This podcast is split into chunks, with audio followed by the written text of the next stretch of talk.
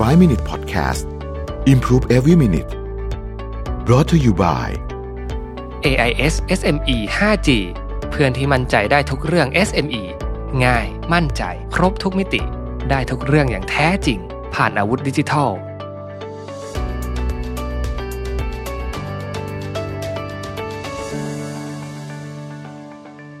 สวัสดีครับ 5 minutes 99 problems นะครับ คำถามวันนี้คือว่ารู้สึกว่าตัวเองเนี่ยเฉื่อยชากับการ up skill นะฮะแบบทำก็ทำไปวันๆ ไม่ได้จริงจังมาก ควรจะทำยังไงให้ตัวเองโฟกัสกับการเรียนรู้มากกว่านี้นะครับก่อนอื่นก็ต้องบอกว่าจริงๆเนี่ยการเรียนรู้เรื่องใหม่ตอนนี้เนี่ยมันก็เป็นของที่จะว่าไปก็โดนกดดันจากสังคมเหมือนกันนะผมเองก็รู้สึกว่าเออมันกดดันนะเพราะว่าถ้าไม่เรียนปุ๊บเนี่ยเราก็รู้สึกว่า บางเรื่องเนี่ยเราฟังเขาไม่รู้เรื่องจริงนะครับ แล้วก็มันเป็นประเด็นที่อาจจะสำคัญกับชีวิตเราด้วยนะครับ ทีนี้เวลาเรารู้สึกเฉื่อยชาหรือว่าไม่อยากจะเรียนรู้เรื่องใหม่ๆเนี่ยทั้งทั้งที่เรารู้นะว่าควรจะต้องเรียนนะฮะผมคิดว่าสาเหตุอันใหญ่ที่สุดเลยเนี่ยมันน่าจะมาจากว่าเรายังตอบตัวเองไม่ได้ว่าเราจะเรียนรู้เรื่องนี้ไปทำไม คือเรารู้แบบคร่าวๆอะว่าเออมันต้อง upskill นะอะไรเงี้ย แต่เรายังตอบตัวเองแบบชัดๆ ไม่ได้ว่าเราจะทำมันไปเพื่ออะไรนะครับ เพราะฉะนั้นเมื่อเรายังตอบตัวเองแบบชัดๆ ไม่ได้เนี่ย มันก็จะไม่มีแรง ที่จะลุกขึ้นมาหาคอร์สลุกขึ้นมาอ่านนู่นอ่านนี่ ผมก็เลยคิดว่าบางทีเนี่ย การหาแรงจูงใจ หรือว่าต้นเหตุแล้วกันเนาะของการที่จะ up skill เนี่ยจึงเป็นเรื่องสำคัญ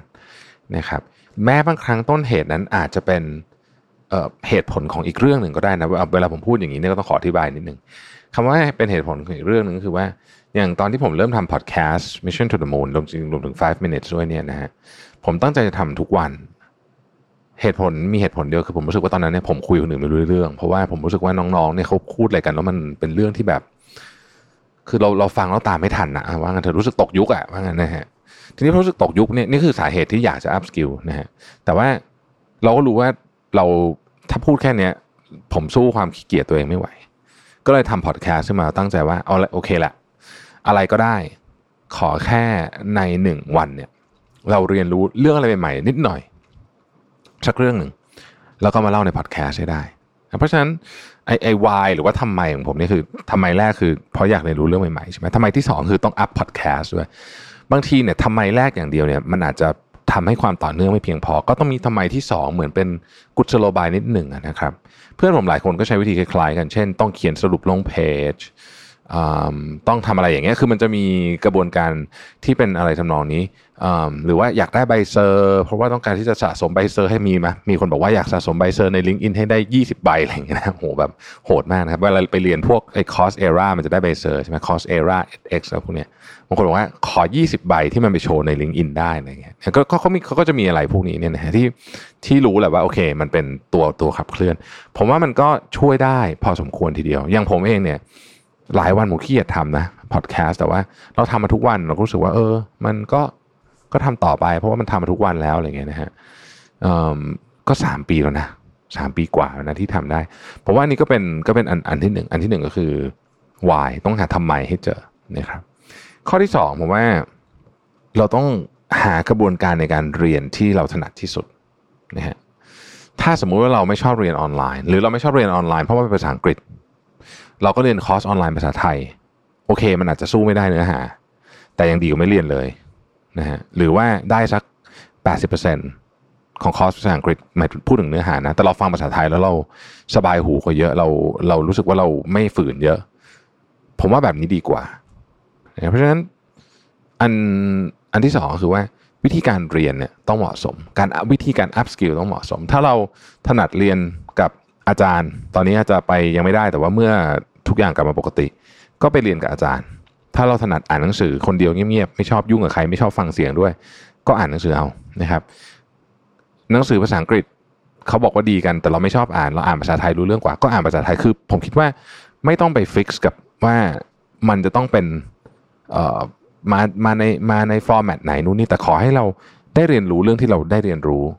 ผมว่าแค่นี้ก็ถือว่าพอแล้วนะครับแต่ละคนเนี่ยจะมีกระบวนการในการ upskill เนี่ยไม่เหมือนกันบางคนไม่ถนัดไม่ถนัดอ่านหนังสือเลยเรียนคอร์สออนไลน์ได้มีบางคนเรียนคอร์สออนไลน์ไม่ได้เลยนะฮะต้องใช้การเรียนต่อหน้ากับครูเอาอะไรเงี้ยคือเราต้องหากระบวนการที่เรารู้สึกว่าเออพอเราเราทำแล้วเราไม่ฝืนเนี่ย มันจะทำให้เราทำได้อย่างต่อเนื่องแล้วก็เรียนจบได้อย่างมีประสิทธิภาพนะฮะอันที่สามเนี่ยพยายามทำให้มันเล็กๆนะครับคือตอนนี้มันไม่เหมือนที่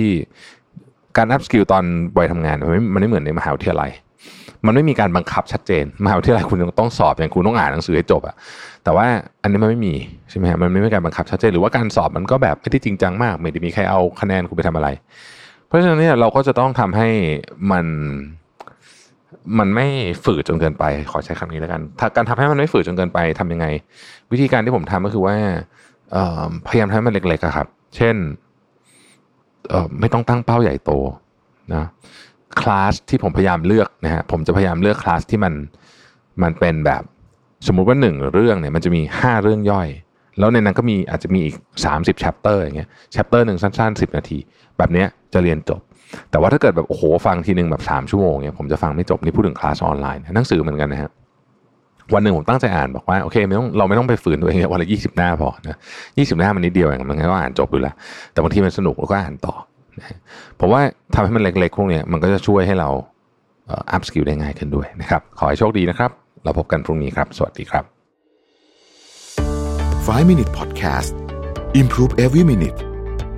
Presented by AIS SME 5G